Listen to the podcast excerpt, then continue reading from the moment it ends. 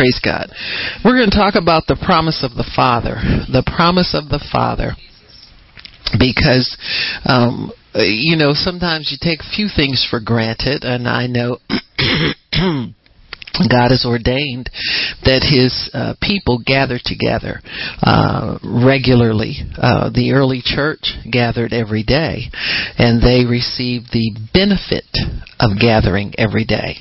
Uh, and so, the more you can gather together uh, under the authority of God's Word in His presence, the greater is the reward for you for the things that God has for you to be blessed with and enjoy. And so there's so many things that God uh, has for us, but He has to have a connection to us, a way to connect heaven with earth so that we may receive all the blessings and benefits that his, He has ordained for us. And so the Holy Spirit or the promise of the Father is that connection. Every po- promise that God has given us is tied in some way into the Holy Spirit. So there is no such thing as uh, I'm saved and I got the Holy Ghost and I don't need to pray in tongues. You got me? That that kind of nonsense is nonsense. I think I think most people agree that there is not too much ever of God that a person can have. There's nothing wrong uh, with giving yourself over in a greater way to the promise. And so the Holy Spirit is is really, if you look back and, and we, we trace kind of the history of the promise of the Father, it was first given to Abraham. So when Jesus was teaching the, his followers about receiving the promise of the Father, receiving the promise of the Father, you will receive the promise of the Father. In their minds, what clicked with them was a promise given to their father Abraham, who was uh, the heir of the promises of God. He and his descendants were heirs according to the promise of God. They were heirs according to the working of the Holy Spirit in their lives. So your inheritance really depends greatly on the working of the Holy Spirit in your life. Whatever it is that you need to connect you to heaven from earth is tied up in your relationship with the Holy Spirit. So the promise was given to Abraham. Galatians 3 7 tells that it was given to him and his seed, S E E D. So there would be one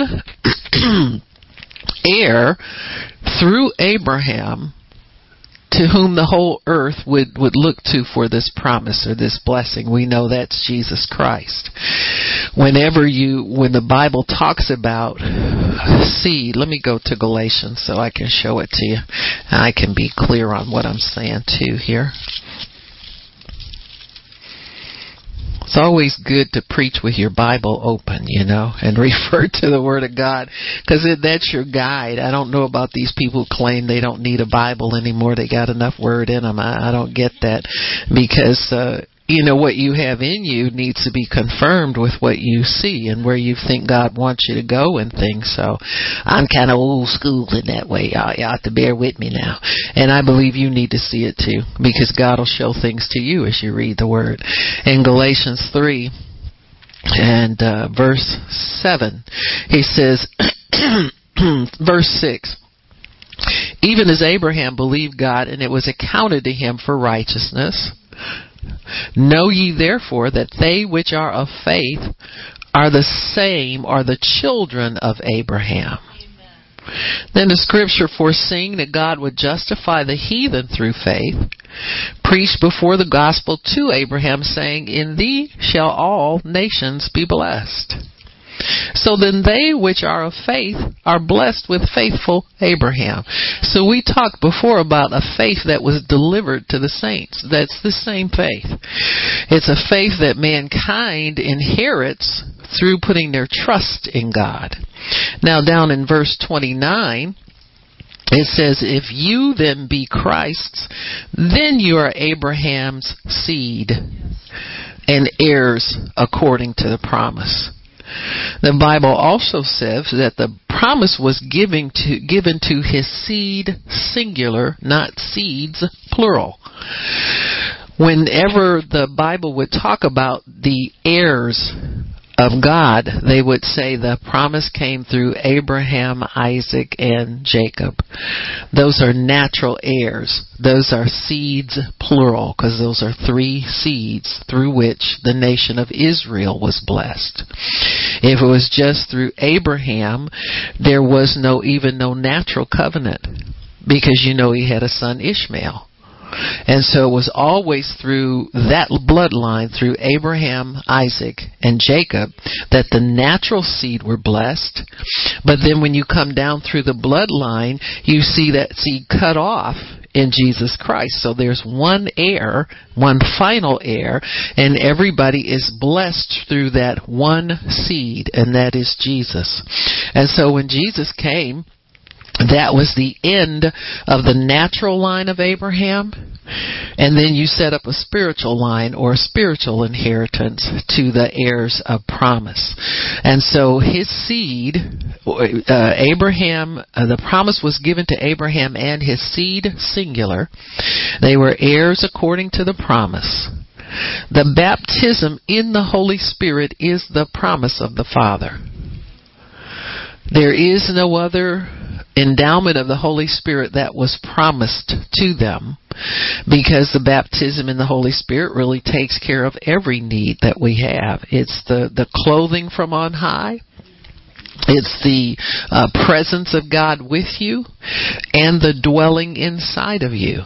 You can't be clothed on the outside without being indwelt on the inside. I mean, so this is a promise, a package deal for regeneration of your spirit, renewing of your mind, clothing from on high, so that you are your priesthood is established through the uh, through the baptism in the Holy Spirit. That that when it says uh, when that you would be endued with power, that means clothed, and that us clothing always speaks of priesthood.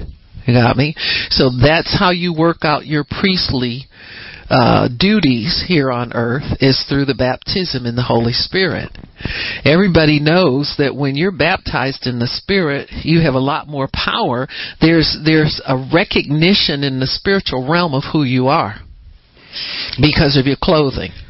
You got me? There's a recognition in in uh, uh, uh, the realm of heaven also because of your clothing. So God knows that He has put those clothes on you, and you're available to work for Him now. And so the and the enemy knows too he has to recognize your authority there because of your endowment, your clothing from on high. So the baptism in the Holy Spirit really is a um, uh, um, I guess you could say it's very, very similar to what Aaron and his sons went through when they would cleanse themselves in the outer court, so forth and so on, and get themselves ready for ministry. So, really, the baptism in the Holy Spirit gives you priestly garments that equip you for ministry. And the ministry that you bring forth depends on what God's assigned you to do. We're all assigned. It's like, you know, in the Old Testament, they were told what sacrifices to make, how to inspect the people, uh, to make sure they were healed, how to keep people free from disease. Uh, there was a healing ministry through the priesthood under the Old Covenant. I don't know if people look at that very much, but the, they would tell you how to stay clean and unclean, how to stay purified, to purify yourself so that you could be connected with people again uh, when to separate yourself because you were ceremonially unclean and, and would contaminate individuals. There's a lot of wisdom as far as combating disease in those old Levitical laws. If you look at them, they'll they tell you if you had some kind of uh, bodily discharge that you take the clothing and take them outside of the camp and wash them and not let other people touch them, that kind of stuff. And you were unclean and stayed outside for a certain number of days.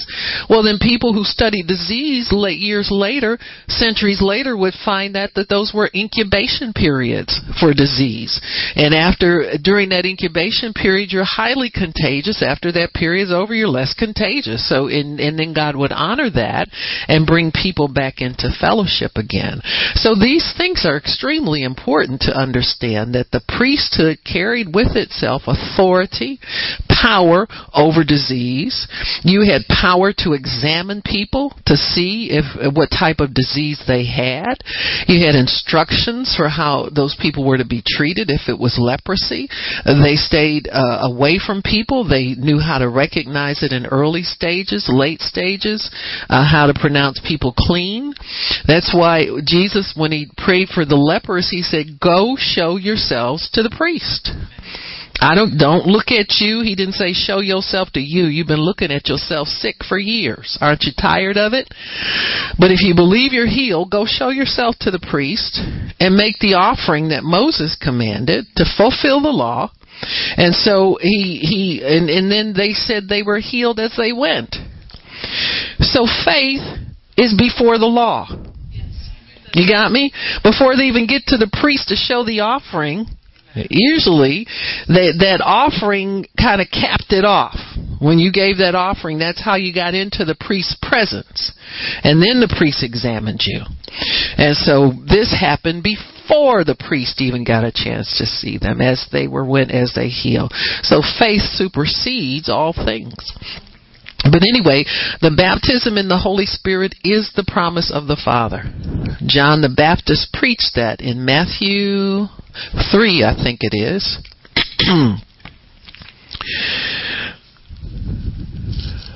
yes.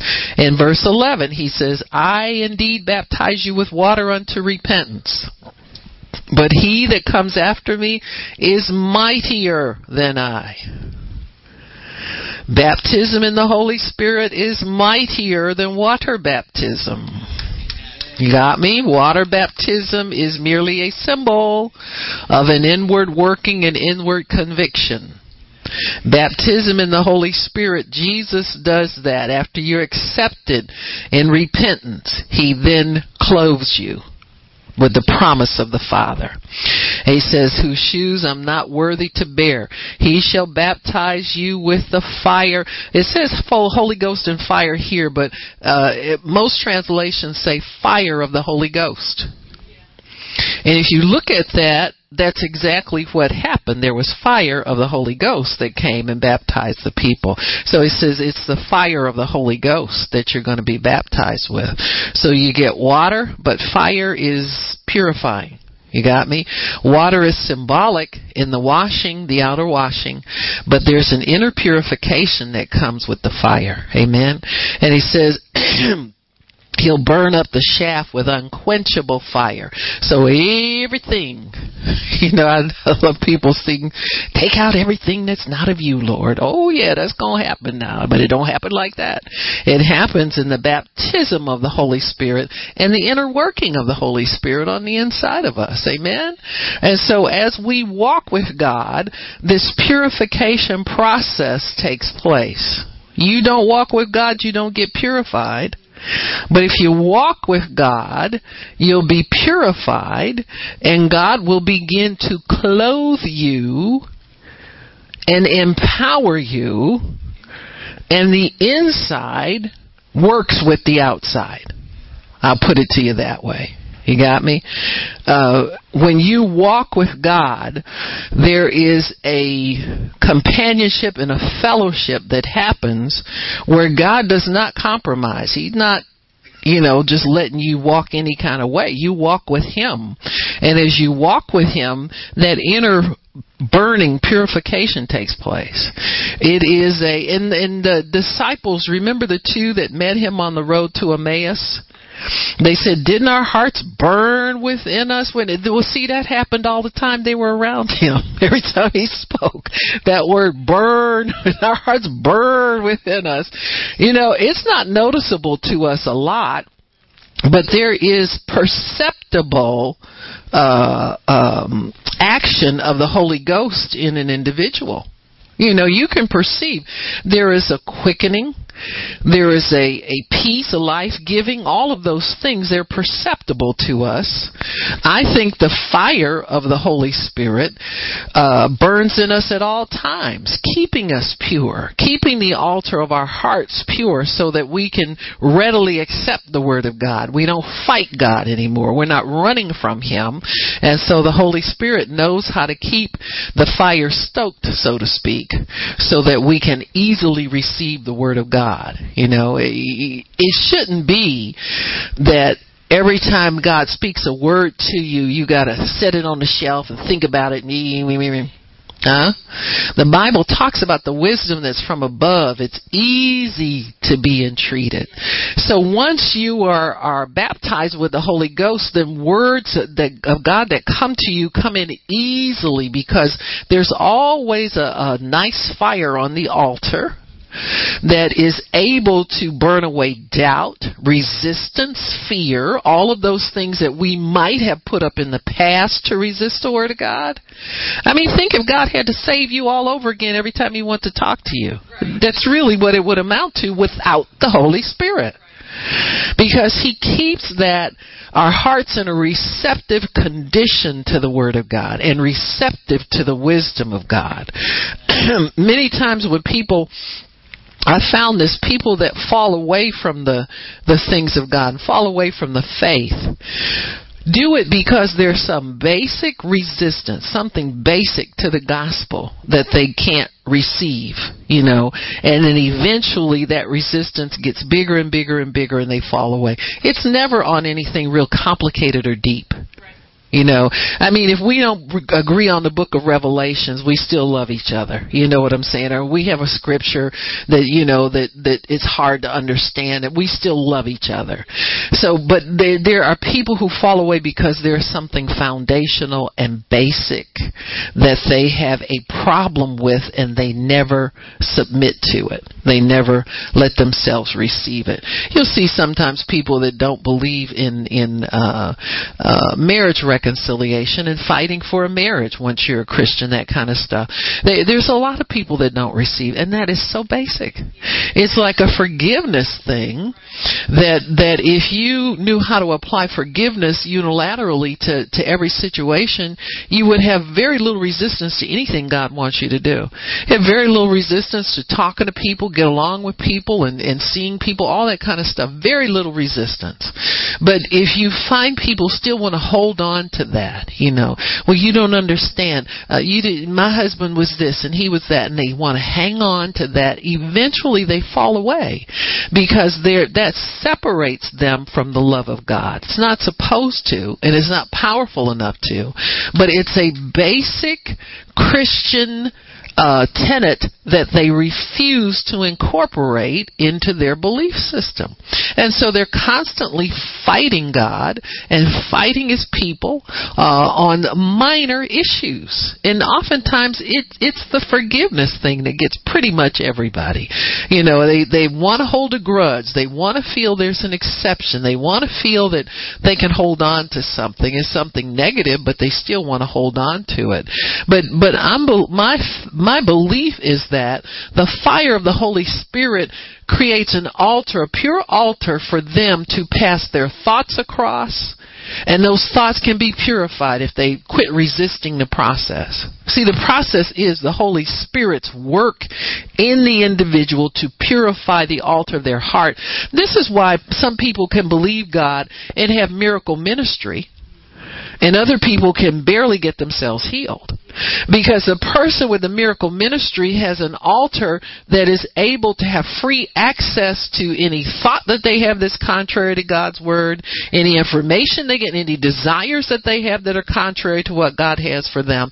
They have a eh, there's a pure altar there where they don't hinder any word of God from coming in and taking residence on the inside of them.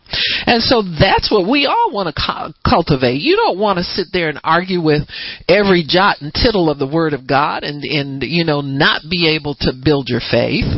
You want to have your faith built and relationship with the Holy Spirit established so that you're an easy recipient. You're an easy receiver of everything that God has for you. And so this is what he's, that's the promise of the Father. The promise of the Father is that everything that you need from God you can get based on your faith. Your faith has no limits whatsoever. And the promise of Abraham is yours. Remember him, he believed God and it was accounted to him as righteousness. He, you don't see Abraham arguing with God. You see him uh, humbly uh, petitioning God and entreating God. God, would you save the city if you found this many righteous, that many righteous? He's humbly entreating God, trying to receive the word. And so, as long as we're humbly entreating God, attempting to receive the word, we'll get help from the Holy Spirit. When you start questioning and thinking and overthinking everything that you hear that's preached of the word. You know, you have to overthink anything. You just let the Holy Spirit tell you what's for you and what's not. He'll pass it across the altar of your heart. If that altar's pure, he'll have a deposit of what you need right inside of that. And and you'll be able to receive and, and build your faith and live a, a glorious life in God. But if you're trying to decide on your own, you got your pet peeves and certain people you don't think should be doing what they're doing for God and all this kind of nonsense we hold on to sometimes, you know. The Holy Spirit can't do a great work in us sometimes because of what we want to hold on to and that we want to pet and we want to keep close to us. So always let that altar, let Him take care of the altar of your heart. Let Him be in control of it. And that's the promise of the Father. Promise of the Father is that we have someone, we have God with us. We have the friendship of God. We have, we're complete in Him. All of these things come because the promise has been delivered to us. the Holy Spirit completes the work needed to give us our inheritance.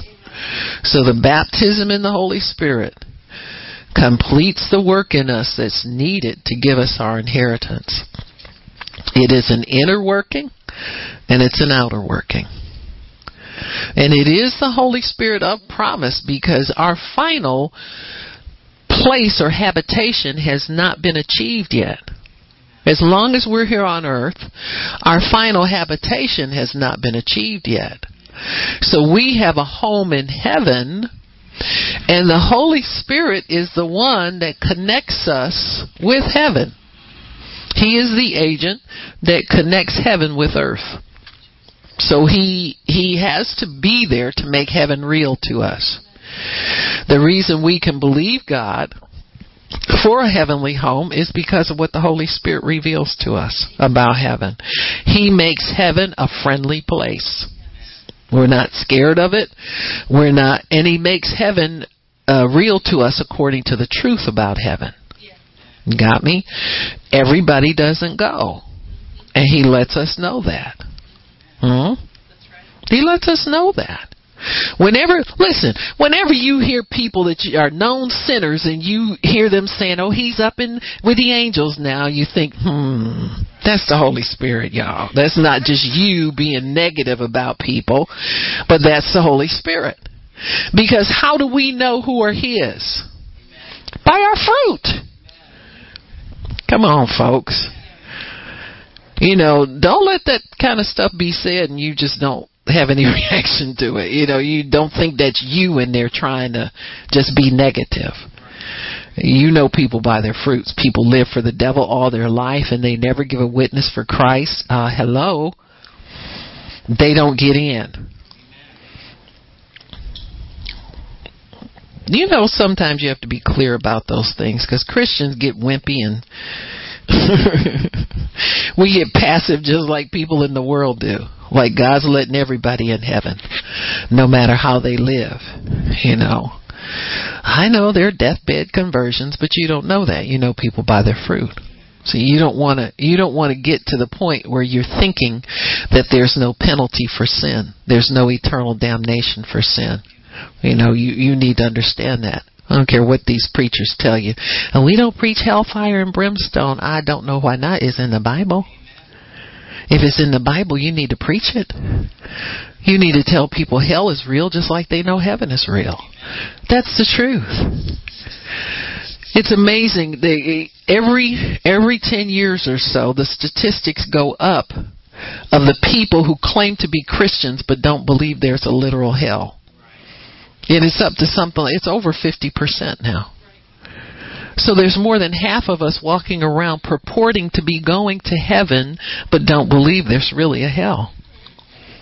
Well, if you're not convicted that there's a wrong place to go, why would you choose even to go the right place yourself if you don't think there's a wrong place to go to?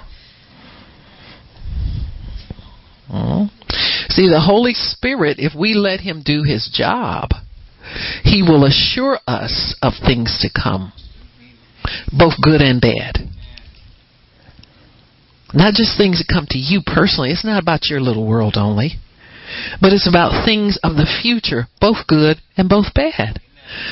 It's appointed to every man to die one time. You can get reincarnated. You don't come back again as an ant and try it again, as a worm and try it again, as a this and try it again, as a that and try it again. You get to die one time, and after that, you're judged. Nobody escapes the judgment. If you're born again, you don't have anything to fear. If you're right standing with God, you have nothing to fear. But people who don't have that, see, we're to be talking to them about things like this.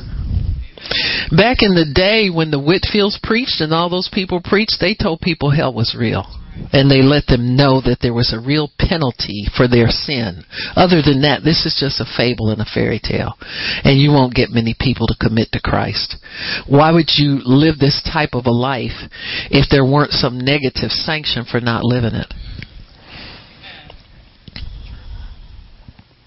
Well, one person believes it. I don't care if y'all believe it or not. You need to go back and read your Bible again.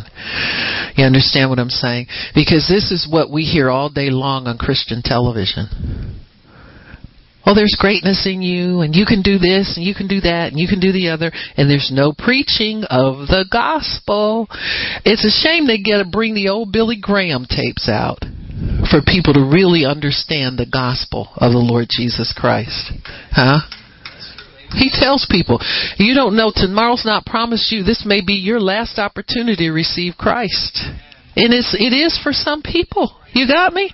Yeah, we can't we can't overlook folks this this sweet by and by down here on the earth where you just use your faith and you can be rich and you can have this and you can you're a great person all that. Let's come on now. People don't believe it anyway. They go home and look at their surroundings. You got four kids out of wedlock and, and a welfare check, and they you really think they believe what you just told them about being great on the inside? This is nonsense. We're just just beating the air with that kind of talk. The Holy Spirit assures us of things to come, both good and bad. We don't want to, you know, as believers, you don't, you're tough enough to hear bad news as well as good news. We act like that's all we ever want to hear. Is how wonderful we are and how much God is going to bless us. There are warnings that come from the Holy Spirit. There's bad devils out here after God's people and after people on the earth too. So the Holy Spirit communicates to us the things of heaven. He makes heaven real to us. See, we don't need somebody to go to heaven and tell us it's real. Before people had those experiences, we could still believe for heaven. Because the Holy Spirit is the one that makes that thing real to us. Jesus talked about him bringing life to us. He's the spirit of life. John 6 63 tells us living water will come out of us based on what he does, based on his indwelling. What did I say? John 6 63. He says, It's the spirit that quickens or gives life. The flesh profits nothing. He says, The words that I speak to you, they are spirit and they are life. They are spirit and they are life. So the Holy Spirit is the spirit that gives us life. It gives us eternal life. It will rekindle or revive the life of God sometimes that would lay dormant on the inside of us. You know, when you're overcome with symptoms and you're on a bed of affliction, you need the quickening life of the Holy Spirit. That's why people come up to the altar because we get a, a quick uh, charge to our battery. You know, you just get a shoom, zap in there. That's the life of God you're looking for. You know when it's it's it's diminished. You know when your batteries run low. And so you'll come up to the altar and get the impartation, and then you're recharged with the life of the Holy Spirit. That life goes into you and drives out symptoms. It drives sickness out, it drives pain out, it drives worry out, it drives fear out. It brings life, the life of God, back into you when you're low on life. That's why it's good to be in the house of God on a regular basis. In this atmosphere, there's life. When the disciples followed Jesus, they said, "You have what? The words of life." They they felt charged up, stirred up, full of life as long as they were listening to his words. When they talked about him, they said his word was with power, and it wasn't like that of the scribes who just sat there and read. Huh? You want a word that's with power. Amen. and so, and that power was confirmed. It was demonstrated power. God promises also that we are sons. We're not orphans anymore. And the Holy Spirit makes that real. He makes the Holy Spirit really unites the family of God. Unites the Father and the Son who are in heaven and the the people of God, the heirs down here on earth, the sons and daughters of God. The Holy Spirit draws that whole family together. He's like the mother, really, of the the family of God. Pulls everybody together, joins everybody together. Huh? M- Mothers always know when they're upset when nobody gets along in the house. The kids aren't speaking to each other and you keep at it until you get everybody back to together again. Even if you got to shoot somebody in the leg, you know, go say hi to your brother. If you don't do it, I'll shoot you in the other leg, you know. There was a uh uh uh, situation when I was a, just out of nursing school. We had two gunshot wounds. Uh, they really weren't in intensive care. They, you know, minor gunshot wounds, and nobody would tell. It was a police matter because if somebody came in a gun with a gunshot, you had to report that to the police, and they had to immediately investigate while they were really getting treatment sometimes, and nobody would tell how they got shot until one of the sons was heard talking on the telephone to mom. Ma, you shouldn't have shot me. I told you. I was, well, I told you boys, if y'all didn't quit that arguing, I was going to shoot you both in the foot. huh? So that's how moms feel about family unity. She'll, well, Jesus said, if your eye offends you, huh? Mom wanted to keep the family together in peace and harmony. So praise the Lord. but anyway, but uh, yeah, the Holy Spirit really is the the mothering spirit. It, it, you know, mothering really is a spirit. It, it's something that is is encapsulated generally in a female of the species, except that sometimes you'll see exceptions even in nature, uh, where uh, uh, there'll be something that where where you know God's hand is in it to make a distinction that this isn't something just uniquely, in though for the most part it is, but uh, um, the penguin and there's some other species where the father, the mother will lay the egg, but the father has to keep it warm. He tends the egg the whole time until it's born. In fact, um, I had a real good friend. I just reconnected with her. I saw her on Facebook. She used to do a teaching. She studied uh, penguin habitats and stuff like that because she was so interested.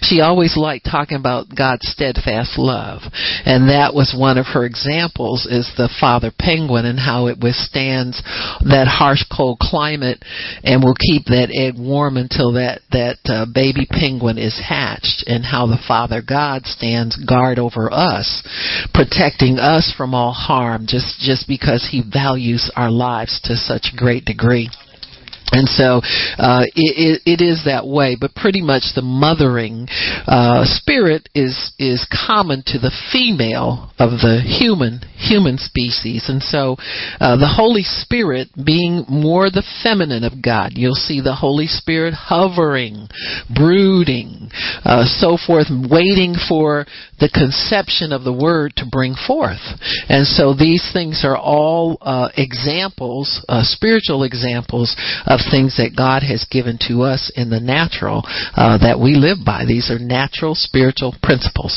So God promised that we would not be orphans. Then Jesus tell us that he said, I will not leave you comfortless. And that comfort means without the support of a family. That that phrase alludes to being left without the support of a family. That's how oftentimes when people get involved in a church, they will get a, a strong attachment to the routine there, a strong attachment often to the people there, uh, a strong attachment to the work of the ministry, hopefully a strong attachment to God. That should come first, but you know, God will draw people any way that He sees fit. But God promised that we would not be orphans, and the promise of the Father ensures that. See, with every promise that God gave us, the Holy Spirit of promise carries that out. He makes it real to us. Whether you're experiencing it in your life, in the natural realm or not, it's a reality to you as far as the Spirit is concerned. It's like when you you can say you're healed and still have pain in your body, but you accept your healing. You don't run off and say I'm not healed. You know, we used to do that when we were children in the Lord. You know, somebody will say, "Well, well, you're healed," but but but but but we don't but but but anymore. Uh, we know better. Because what you're doing is you're resisting the word of healing from settling in in your heart so that you can walk it out in the natural. See, the Holy Spirit makes it real. The promise of the Father makes the promise real to you before it's walked out. Why? Because it's inside of you now. The Holy Spirit gives you reassurance that that thing is yours. Not that thing is yours coming, but that thing is yours now. Faith makes you know it's for you now. It's there for you now. You can enjoy it now. He also communicates and this is the other thing about about the the spirit of promise. The Holy Spirit communicates to us a sense of acceptance and a sense of inclusion that we belong to someone. There's there's not this feeling of estrangement unless you really fight God. You get around believers and you get around people who are not religion. I'm not talking about the happy how you doing brother and sister and you know all that kind of stuff. But I'm talking about the real spirit of God having free flow in an atmosphere you get in that atmosphere and you get a, a sense of inclusion and acceptance. And it's hard to fight. Now you may feel different than ever. You don't have all the buzzwords and you don't haven't known people for years and years, all that kind of stuff. But why do you keep coming back? It's because you you've you've experienced the the uh, the promise of the Father that you have a family. These people belong to you, and you belong to God, and you all belong to God. You're brothers and sisters. You are one. You're on an equal footing. You're on an equal par. Uh, there's no big people and little people. You're included in everything. That kind of thing. Um, there's no uh, admission fee that needs to be paid any further. See, that's the promise. Everything's paid for. Everything's free to you. You just receive it by faith. You go in, you're accepted. Don't keep that wall up that makes you feel different. Tear that wall down because it's been broken. That wall of partition's been broken and everybody's let in. And so when people still abide in that, I think people disconnect rather than keep fighting God all the time. Because when you have an atmosphere of acceptance and you have an atmosphere of belonging, it's hard to stay an orphan. It's hard to stay stuck in uh, what you didn't have when you were growing up. You got me? It's hard to live like that person anymore because there's such an overwhelming sense with the Holy Spirit. There's a flood of life, new life acceptable life that comes through the Holy Spirit. You can't stay aloof and and uh, on the outside. You you've got to feel included. You know, you or you have to disconnect and run. You know, and there's some people out there like that. They run from church to church. The minute that thing, the Holy Spirit starts to break that thing down, and they start to feel that that they could be accepted here, they get nervous and they run off someplace else. The minute that wall is challenged, they have to disconnect and run and go someplace else because they feel um, that acceptance then if if you accept the holy spirit of promise then you must accept the faith for the life that God has for you. You got me? Once you quit resisting the Holy Spirit of promise, then you must receive the faith for the things that God has for us. One of the things that people who who still abide with that orphan spirit on them, they like that orphan thing. That orphan spirit becomes an excuse for not using your faith for the things God. You see? Well, I I didn't have this growing up and I didn't have that growing up and well, I'm not sure God loves me and you know, you want to set yourself apart because you're not using your faith and that's your excuse for not using it is that I can't use my faith because I don't really feel like I belong. And I don't really feel like God loves me. And you see, you don't know how I was brought up. I never had this and I never had that. And so that orphan thing, that begging, please don't make me be like everybody else and use my faith. Please let me use this as an excuse to keep begging and keep living at a low level. Please let me stay here and see, the Holy Spirit then begins to move on that person's heart and he strips away those excuses. He begins to tear away the middle partition that kept your flesh intact It's now broken and rent and the Holy Spirit's going in there and getting you and getting you and getting you for your benefit. But see, you think you're being exposed and made fun of because you keep trying to cover that thing back up again.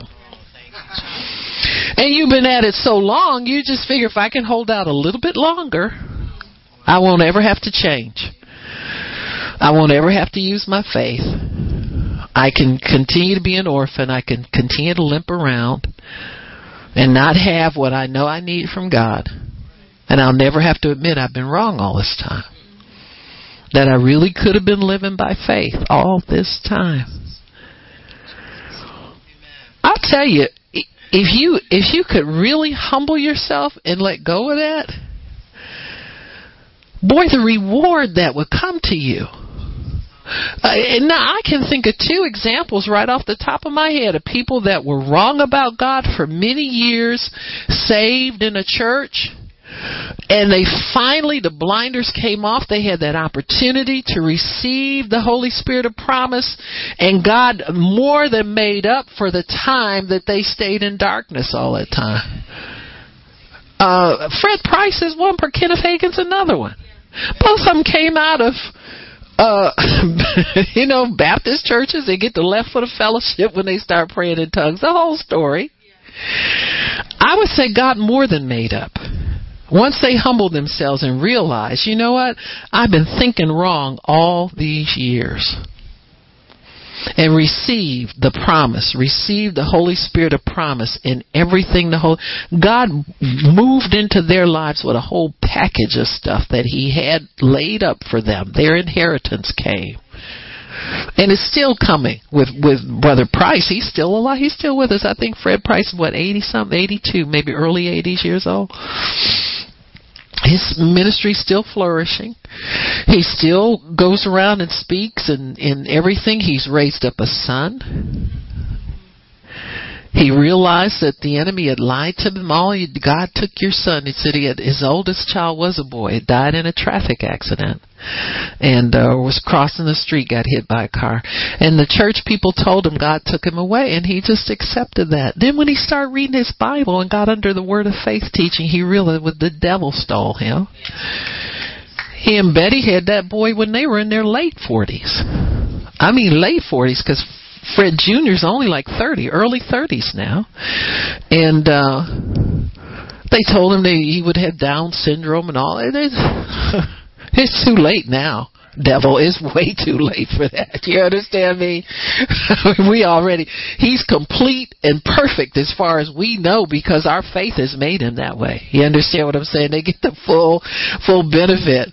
So they start receiving their inheritance. All these souls they win to God, churches they build and still influence and more ministers with, with churches and so forth. That full inheritance and more. Because they dropped the orphan thing. They quit being misfits, outcasts, orphans. They don't like me. You know, there, there, there, there, there's no love there. I heard somebody say that, and they've been in this church since they were a small kid, and told me there's no love here. I said, why'd you stay here all these years? You understand what I'm saying? And see, the devil will twist your mind. Huh? You never let go of that. I'm on the outside, they're on the inside. See, the devil constantly feeds people.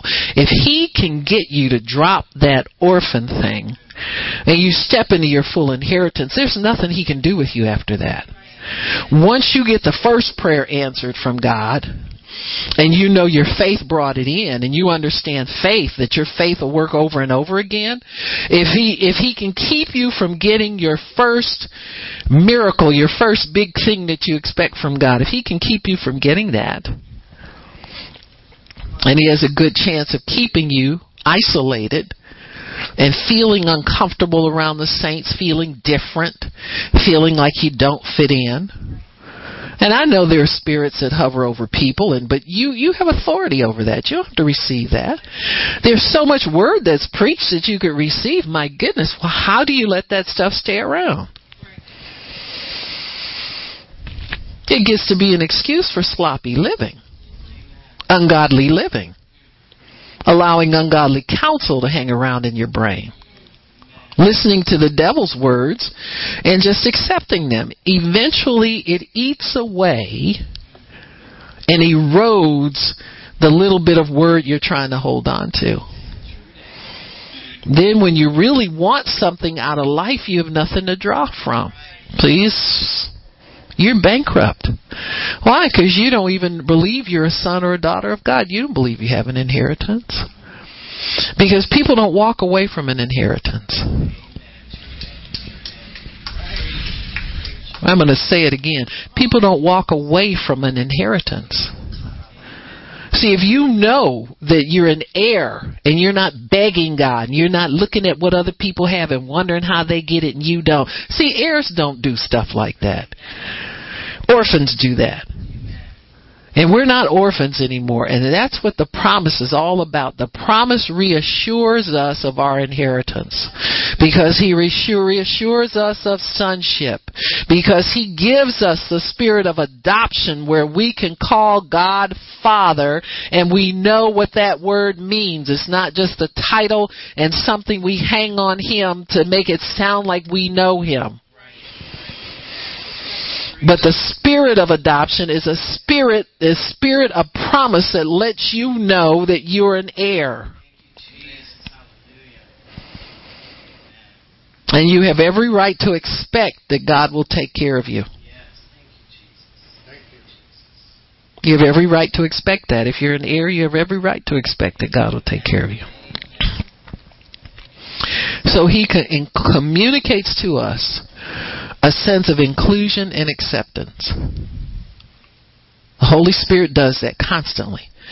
Constantly drawing people to you, constantly uh, making the, the connection good, constantly giving you a point of of uh, um, uh, fellowship with another believer, where you have something in common you can talk about in a peaceable fashion. You're not sparring and arguing all the time.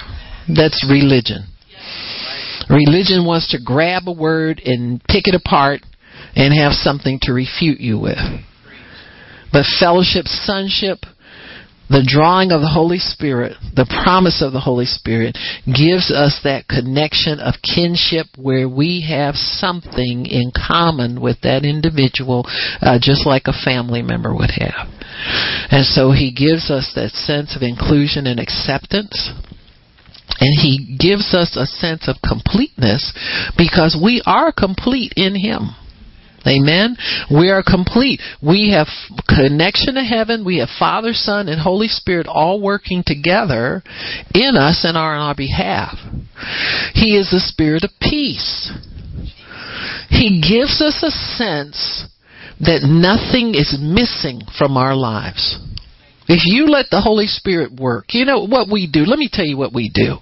We nurse these stupid ideas that come to us. We nurse them. We nurse these idiotic uh, uh, things that come to us from the world so that we can accept human weakness instead of understanding the overcoming power of God. See, uh, there's an overcoming of that which we think is our our our lot in life, or that which we think is normal, necessary. That has to be overcome, because in order for you to have what God has for you, you cannot why'd you get saved? If you're going to stay in a human level if you're going to stay on a level of just expecting what your hands can do and your brain can figure out i mean why have christ and so once we understand that that's not for us anymore, and that we're willing now to resist that and overcome then we when we when we step out into the things of God there's no fear there of failure. There's no fear of falling apart. There's no fear that anything's at risk. There's nothing but peace that we're intact nothing's missing nothing's broken we're not we're not just merely uh uh you know a bereaved people you know and all of this and you know got to join a support group you know I mean, they're okay in their place. Don't get me wrong. You know, if you if your mind is so fragmented that that that you can't put it together just with the word and coming to church. You feel like you need somebody one on one to talk these things over. And if that helps you, go for it. You understand what I'm saying? The Holy Spirit, though, has to work with you. I don't care what system you use or whatever 12 steps, 7 steps, 3 steps, 1 step. I don't know, care how many steps you're involved in. He's got, it's got to be based on the truth of God's Word, and He's got to work with you in that to give you that sense of peace Nothing is missing and nothing is broken. And you got to know when to jump out of that.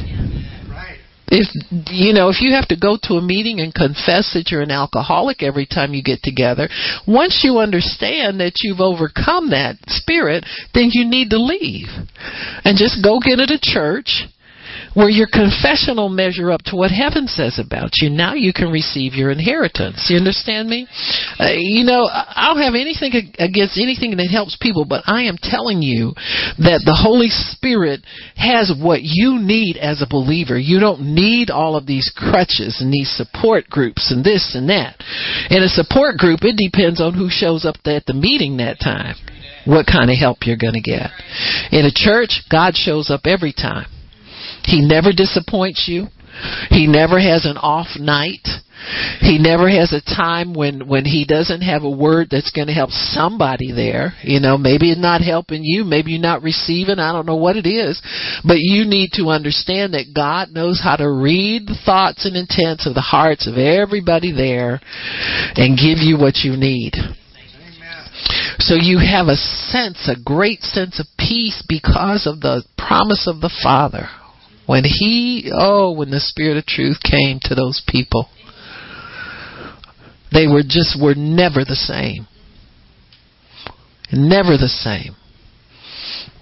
When Jesus ascended, you see them waiting in anticipation. You know, just looking, watching, waiting. See? That's a good place to be. Expectancy, always expectancy in God always brings forth fruit. Always. You set your affection on something specific in God, and He'll bring it forth for you. I don't care what it is. You just need to quit talking yourself out of expecting it. Right. Huh? That's what we do. You expect it for a little while. Oh, well.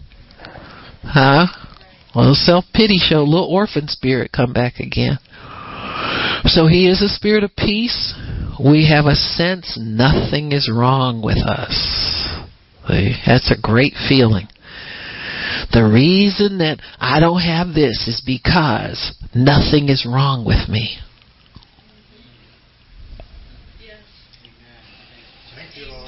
See, we're always looking for something. Always looking for a reason. You're supposed to cast that down. Yeah, the reason the reason the reason we got empty seats here is is nothing's wrong with us. See, nothing's wrong with us. We're not doing anything wrong. We're believing God every day. We're believing God. We go out witness. We do the best we can, but it's up to God to give the increase. You understand? We, it's up to us to hold on to faith. Amen. You do your part. God does His part. Amen. Amen. With Jesus and the Father in heaven, the Holy Spirit must connect heaven to earth. He must connect these two realms together. And so the Holy Spirit is here to connect us to our real home. He makes it more real to us as we need the reality to come to us. He hovers over the Word to perform it, to give it life, to energize it, and to manifest it, to cause it to come into the natural realm. He does that. The Holy Spirit's purpose is to keep us pure. As the the mediator between heaven and earth and between the heirs of the promise, the heirs that come through him, he is the agent of promise.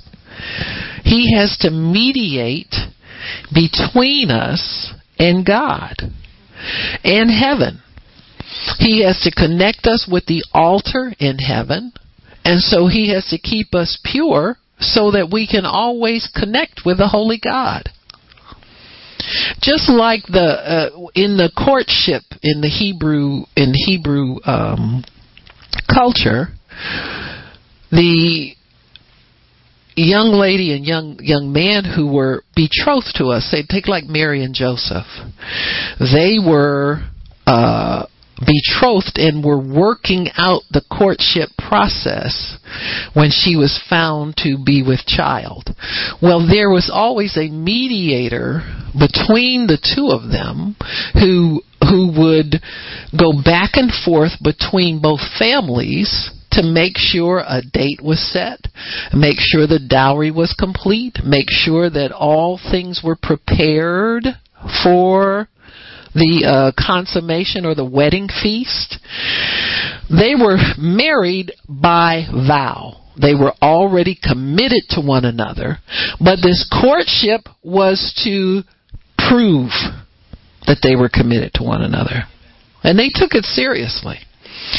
If you found that your heart was not knit to that person, it came out during the betrothal or courtship period.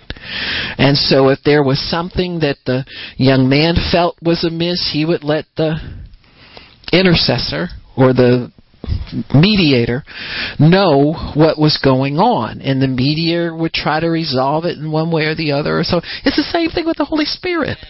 We're we're committed to god. We've made a vow to christ to follow him well you stop following him and guess who comes to talk to you about it hello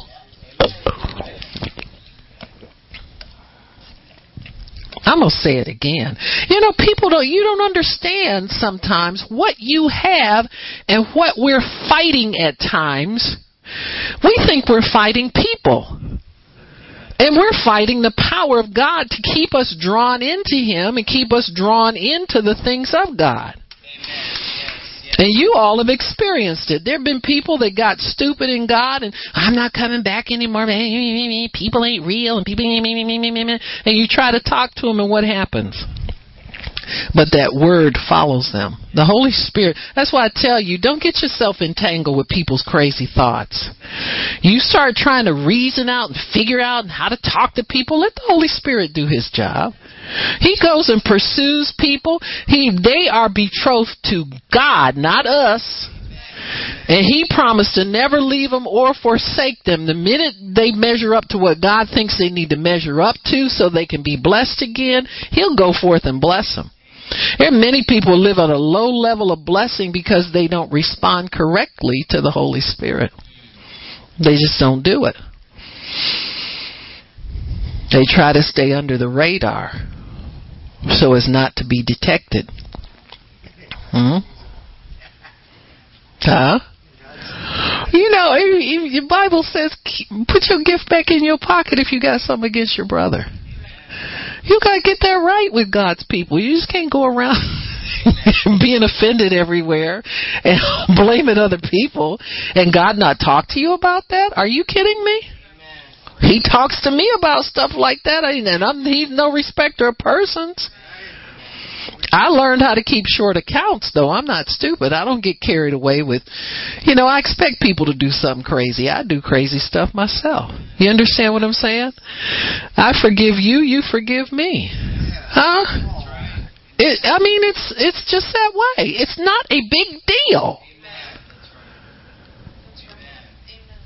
This is elementary Christianity, folks. Baptist people are taught this. Whoever sins you forgive, they're forgiven. Whoever sins you retain, they're retained. People always get tripped up on the elementary foundational stuff. It's never the deep stuff that trips people up. It's the small little foxes spoil the vine every time. And it really becomes a smoke screen for your own problems. You know, people don't want to confess what's in their hearts, so they try to read other people's. You never get to God that way. Holy Spirit's not pleased with that. And so He's the one who keeps us pure to keep us close to heaven. He keeps us pure. He's constantly the fire, the Holy Spirit of fire burns away all impurities that hover over our hearts. And trust me, the enemy's constantly. You know, there have been times when you, some people say things that used to offend you and you start thinking about it too hard, trying to get it to work like it used to work so you be mad at somebody. You understand what I'm saying? It's stupid stuff. That kind of stupid stuff. And then some people have never really learned how to forgive. But they get around Christians and play the game. But one day they get exposed. The game's over. God wants it real now. And I don't know how long it takes for that to happen. For some people, it's years. It's decades for some people, but it will catch up with you if it's not dealt with. Because he wants to present a pure bride without spot, wrinkle, or any such thing. That's the Holy Spirit's job. To present to Christ a pure bride without spot or wrinkle. And so he keeps you pressing your little dress. He keeps you Clorox in your little veil. You know, whatever you need to do to stay pure and holy for God, but he will do that. He shows us and confirms to us that righteousness is our true estate. That's where you belong. That's where he wants you to reside. That's where he wants you. And keep believing God. Keep believing him for things that hurt you to believe him. You understand what I'm saying? Uh, bear your cross. Because there's some things we would love to hold on to to keep us crippled and stupid, but God is constantly shaking those things off of us. You're not that person anymore. You don't live there anymore.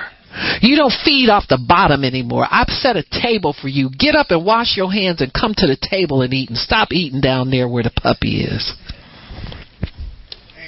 You got me?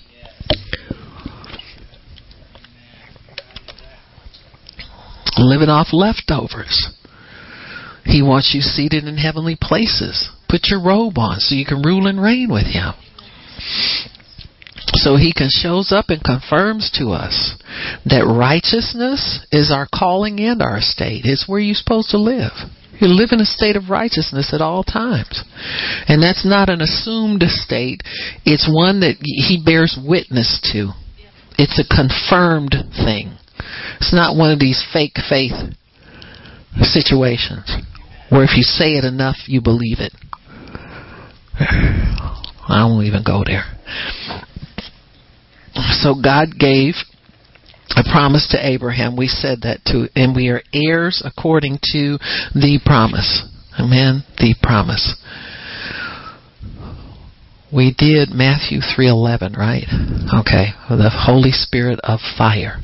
Amen. He will baptize you with fire. In John 16, Jesus begins to tell the disciples more about the Holy Spirit. John 16 and verse, I think it's verse 13.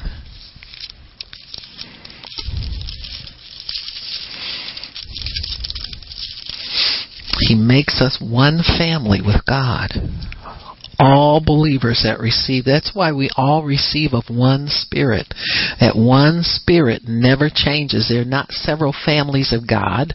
They're not some big faith families and little faith families and important families and non-important families. We're all one family in God.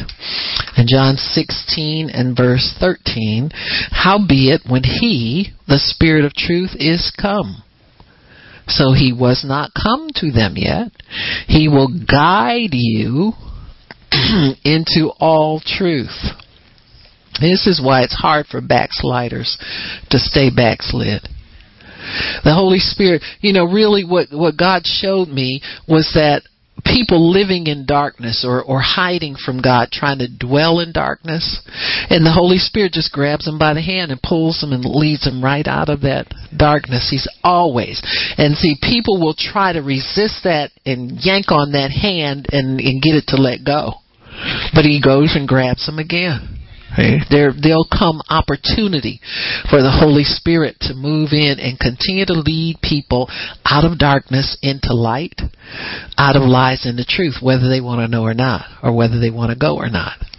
Many times people will understand their mistake and understand what they did wrong and understand what the right answer is and not move on it because the Holy Spirit's done His job. He's revealed truth. He's led them into that truth, and that truth is revealed to them. You know, some people say things like, you'll tell them, well, you know, God wants you. I know, I know, I know. They know everything. The Holy can't help but know. The Holy Spirit's there, revealing truth to them, but they won't. They won't step out on it. Pride. Don't want to be wrong. Hmm? Don't want to humble themselves. So uh, he says he will lead us and guide you. He will lead you and guide you into all truth and truth about everything. There is not one thing that you won't understand God's will, God's truth, all of that stuff. Anything. There's nothing too hard for him to give you re- revelation on. For he will not speak of himself, but whatsoever he shall hear, that shall he speak. So then he's your connection between heaven and earth. See, he brings you the message of heaven down here where you can can appreciate it, where you can operate in it, where you can use it to your benefit. And he will show you things to come. Huh? It didn't say just heaven and good things and angels and pretty things. But he shall show you all things to come. He shall glorify me because he'll receive of mine and and show it unto you. So he'll receive everything that that Jesus has for us. He relays to us through the working of the Holy Spirit. He says all things that the Father has are mine. So that's how you get a sense of wealth. You get a sense of prospering. You get a sense of no lack. You have a sense of contentment. You don't have any fear if you'll let go of it. You know, some people like their fears or they don't want to own up to that's what it is. You understand what I'm saying? It's fear. You know, anything that keeps you from going forward and stepping out is fear. And so we have to realize that Jesus has given the Holy Spirit authority to break us out of that and break us into a confidence and assurance and a truth. So we, because of the working of the Holy Spirit though, because He, He will show you all things that the Father has. He says, all things that the Father has are mine. And we are joint heirs with Jesus and the Holy Spirit makes that real to us. It's through the life of the Holy Spirit in you that you get a sense of who you really are and your true inheritance. So, so feeling that you can't do certain things becomes a foreign feeling to you. All you got to do is find a place in God where you know that's possible. And so you're just looking for a place of possibility in God. You're not looking on the earth for who can help you. You're looking for a place of possibility in God. And so once you know where the inheritance is stored, that becomes your focus more than what's around you. What's around you is totally temporary as far as you can see. You don't get worried about stuff because you know it'll come to pass. This won't be like this forever, y'all. You understand what I'm saying? It ain't going to be like this forever because it's all subject to change based on what word I believe God has for me and what my inheritance is in Him. See, it's all subject to change. And so we believe God for the change that He wants to bring according to our inheritance in Him. All things that the Father has are mine, therefore said I that he shall take of mine and show it to you. So Jesus said he'll show you everything. He'll show you that you're rich in him.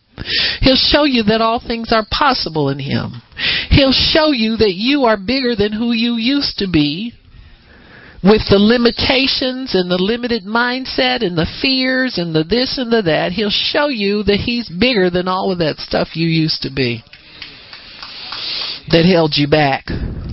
Start living in the who you are now. Not what you used to be. That person's reckoned dead. You need to reckon your past dead. You need to reckon your old sins dead. You need to reckon your old acts dead. And walk in newness. That's how you walk in newness. You just say, nah, that's dead. I don't do that no more.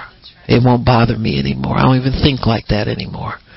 I don't care if you're thinking like that. You tell yourself you don't think like that anymore. Because your new creation man doesn't. He has the mind of Christ. He thinks like God thinks. God thinks all things are possible. This earth is no problem to him. The Holy Spirit ties us to heaven. We said that. Ephesians 1. Let me look at that. How we doing time wise, Miss Juana? Okay. Ephesians 1, starting in verse 10.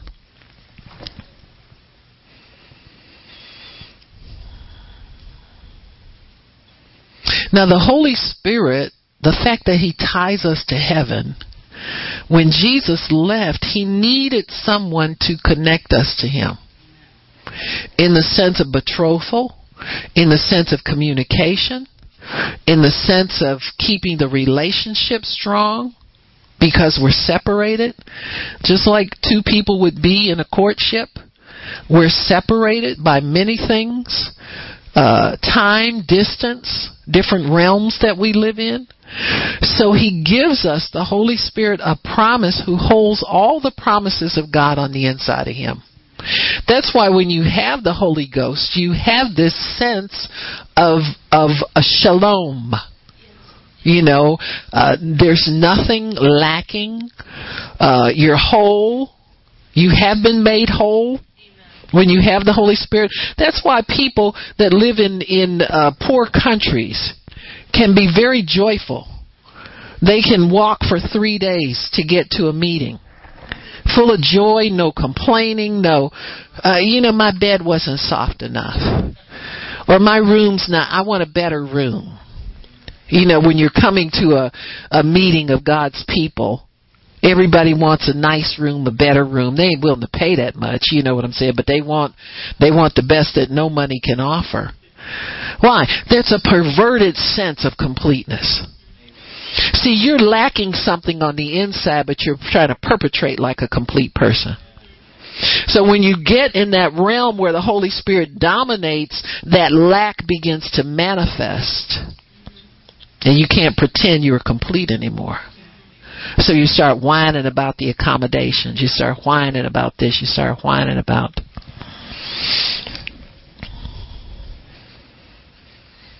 If God can send one of his ministers to a remote area and he has to sleep in a hut with just a mosquito net. He's not making another one demand a, a five room suite, ten thousand dollars a night, and bankrupt another ministry to provide that to him. You understand? See, when you're complete, you have no complaints. You know accommodations are accommodations. You know uh, most of us don't don't uh i don't change my sheets every day. I don't have a maid to come in and make up my room every day. I make up my own bed. You understand what i'm saying more and more hotels are doing less of that nonsense stuff because they can't afford to do it they can't afford all the demands of of a fragmented uh people you know, fragmented people don't ever want to pay for anything. They think the world owes them something. And so you'll never really be able to please a fragmented people. So we just offer what we offer, take it or leave it. You understand? And so God has, though, by the Holy Spirit, He completes us. He communicates completeness to us so that when we get somewhere God puts us, there's nothing to be revealed when the Holy Spirit shows up. You got me? We're we're complete already. There's nothing missing in us anywhere that that gets exposed because we're in a situation that we get confused and could be exposed in.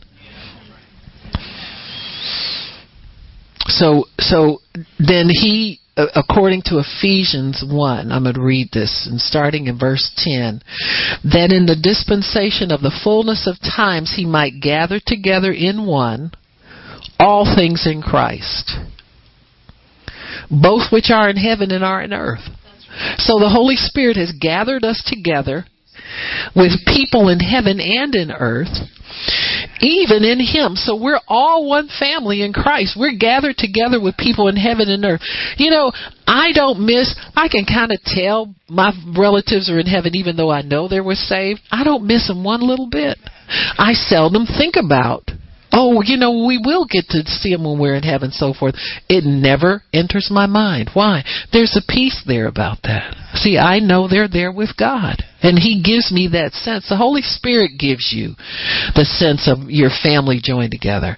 In whom we also have obtained inheritance, being predestinated according to the purpose of Him who works all things after the counsel of his own will. God don't ask you what you what what to do with uh you know, God let let my mother live until I'm so and so and such and such. He does things after the counsel. You don't know what kind of deal mom's working on the side.